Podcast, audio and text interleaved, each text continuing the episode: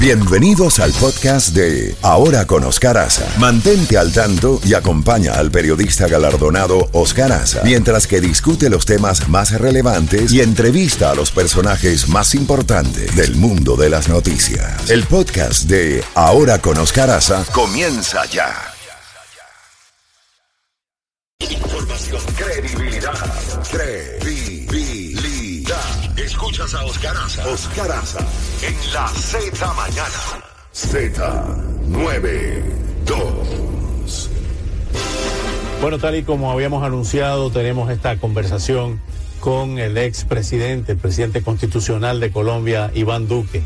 Es un verdadero privilegio, un honor tenerlo esta noche en el programa. Presidente, gracias por acceder a estos minutos. Un gran placer. un saludo muy especial para toda la audiencia. Muchas gracias. Lo felicito por una exposición tan preclara eh, hace un rato en el foro eh, por la democracia. Evidentemente que su país eh, es el centro de atención de todos nosotros. Colombia con una tradición democrática histórica. Ahí nació la OEA en 1948 producto de ese famoso Bogotazo, pues eh, llevó, llamó la atención de toda la comunidad latinoamericana, un país de instituciones. Sin embargo, ahora hay preocupación con la llegada al poder a través de los mecanismos de la democracia representativa de un ex guerrillero, un dirigente de izquierda. Eh, ¿Cómo se explica ese hecho que haya ocurrido en Colombia? Yo he tenido por política no hacer eh, ninguna referencia a hablar de política doméstica en las entrevistas. Ya las elecciones pasaron, ya el país eh, eligió presidente y claramente pues Colombia vio que no hubo rival alguno en la segunda vuelta presidencial. Entonces, eso es absolutamente claro al momento de la decisión que se tomó. Yo hoy lo que estuve expresando en mi presentación es la preocupación frente a muchos temas que están pasando en América Latina donde más que hablar de dilemas entre izquierda y derecha, estamos viendo es una clara diferenciación entre los demagogos y los pedagogos. Y vemos realmente que los países que tienen hoy al frente a pedagogos, que proponen hacer las cosas bien, responsable, con certidumbre, dándole confianza a los mercados, son los que están generando bienestar. Y los que no lo están haciendo son los que están generando devaluaciones, pérdidas de valor, eh, pérdida del valor de los activos y por supuesto están generando tal nivel de incertidumbre que hay una fuga masiva de capitales. Sin embargo, hay una clase media fuerte en Colombia y hay una clase y hay una clase empresarial fuerte en Colombia. ¿Cree usted que eso es un freno para cualquier tipo de, que, de, de intención de cambio de sistema? Somos un país que tiene una democracia antigua y sólida.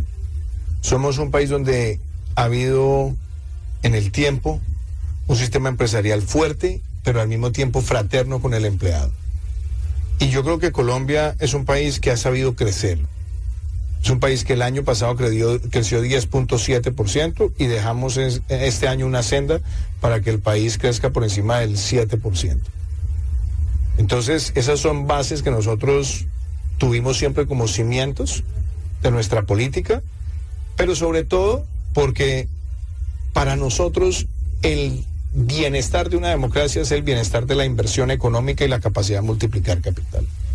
Yo veo en el mundo y en América Latina muchos postulados que han sido llamados eh, progresistas, pero en realidad me parece que están siendo es pobrecistas, porque están generando una rápida pérdida de valor.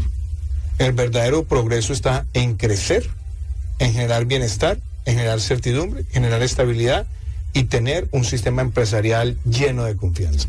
Cuando el sistema empresarial pierde confianza, lo primero que le viene a un país es una pérdida automática de valor.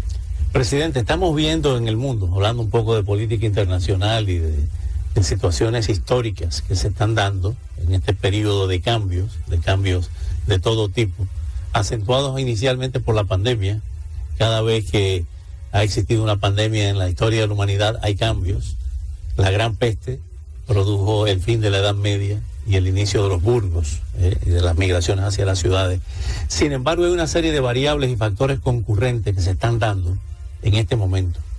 La invasión a Ucrania, lo que ha hecho el Partido Comunista Chino con Xi Jinping hace apenas 72 eh, horas, la amenaza de Corea del Norte con eh, su vecino Corea del Sur, Eh, todas esas, ¿a qué atribuye usted que en este momento todos esos factores eh, concurrentes estén ocurriendo?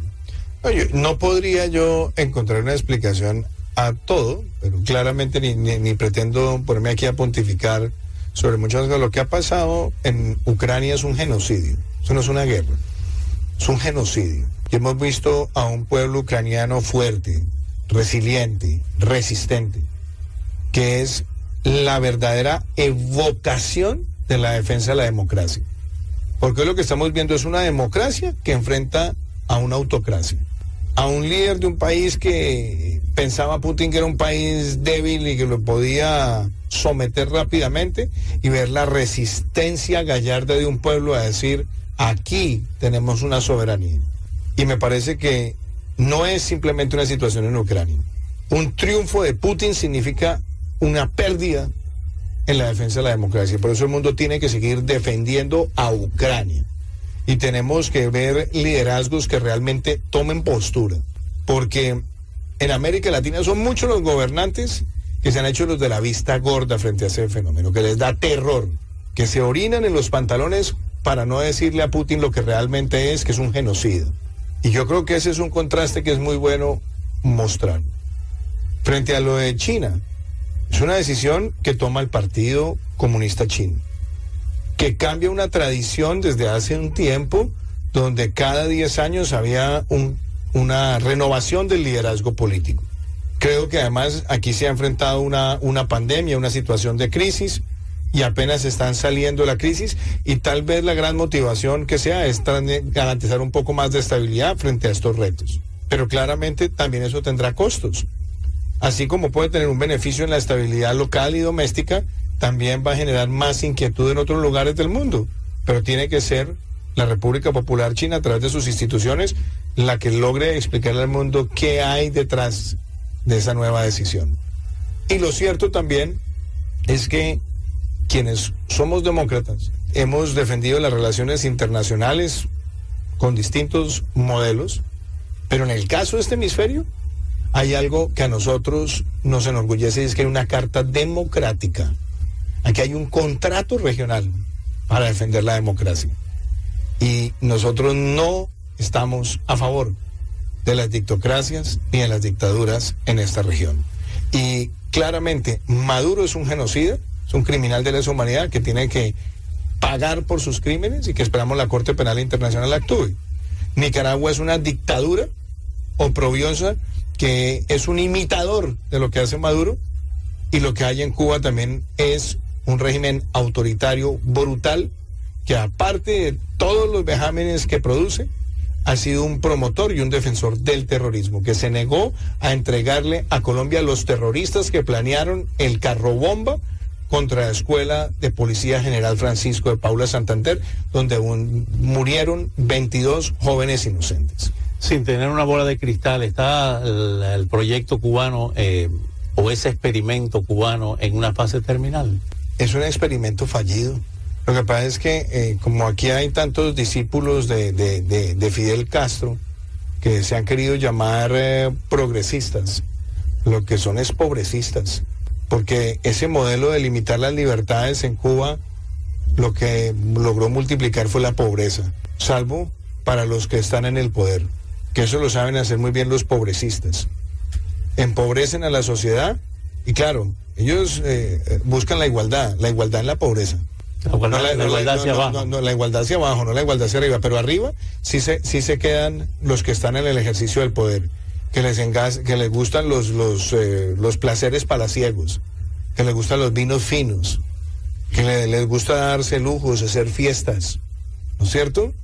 Pero claramente ese es un modelo fallido. Ningún modelo de progreso y de bienestar en este hemisferio puede existir si no hay democracia y libertad de empresa. Finalmente, presidente Duque, hoy vimos una cátedra gratuita de cómo se ejerce el poder, de sus vivencias, de sus experiencias dentro de su vida política, y después vamos a preguntarle qué va a hacer en el futuro inmediato, a qué se va a dedicar, pero en el ejercicio del poder en un país tan importante como Colombia y tan querido, ¿qué dejó usted de hacer? ¿De qué se arrepiente de no haber hecho? No, más que no haber hecho, ¿sabe qué satisfacción tengo que trabajé por sacar adelante mi programa de gobierno?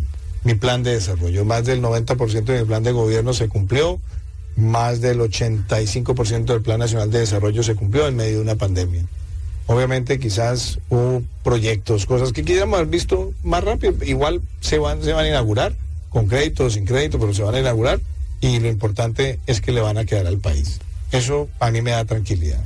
Y en los otros frentes, hoy eh, sigo dedicado a los temas académicos.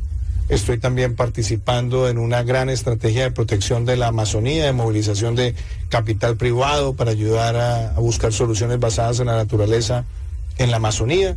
Estoy también participando en distintos escenarios de, juntas directivas, eh, sobre todo en temas filantrópicos. Y creo además que el hacer una defensa intelectual, vigorosa, argumental e ideológica de la democracia y de los valores democráticos es algo que estamos también ejerciendo con una gran vocación.